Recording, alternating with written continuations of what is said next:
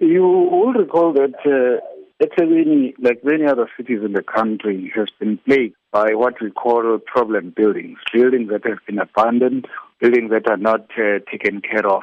And uh, for quite some time, those buildings have been disfiguring the city. Uh, in Ethekwini, they are totaling to about 80, about 34 of them, they are at the point area.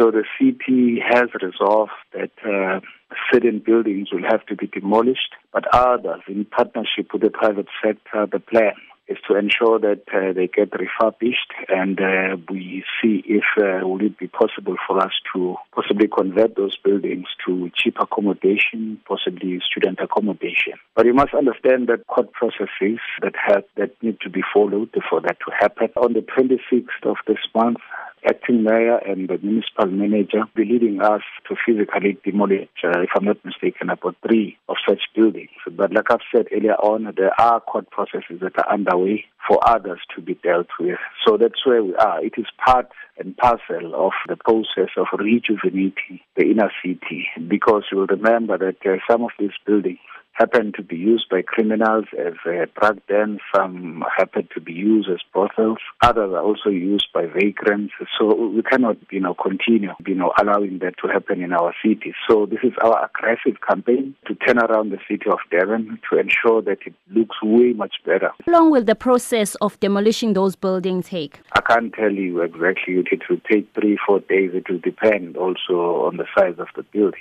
So the most important thing is that uh, eventually they're going to come down to make way for new development, and others are going to be refurbished, like I've indicated earlier on, and uh, make available cheaper accommodation, more especially for low-income class of our people and uh, the students. I think we are fully aware that uh, there is a substantial demand of accommodation. Which are some of the buildings that will be demolished during this process? Well, I don't have them offhand. I know only one, which is Trafalgar building that is on in the point area.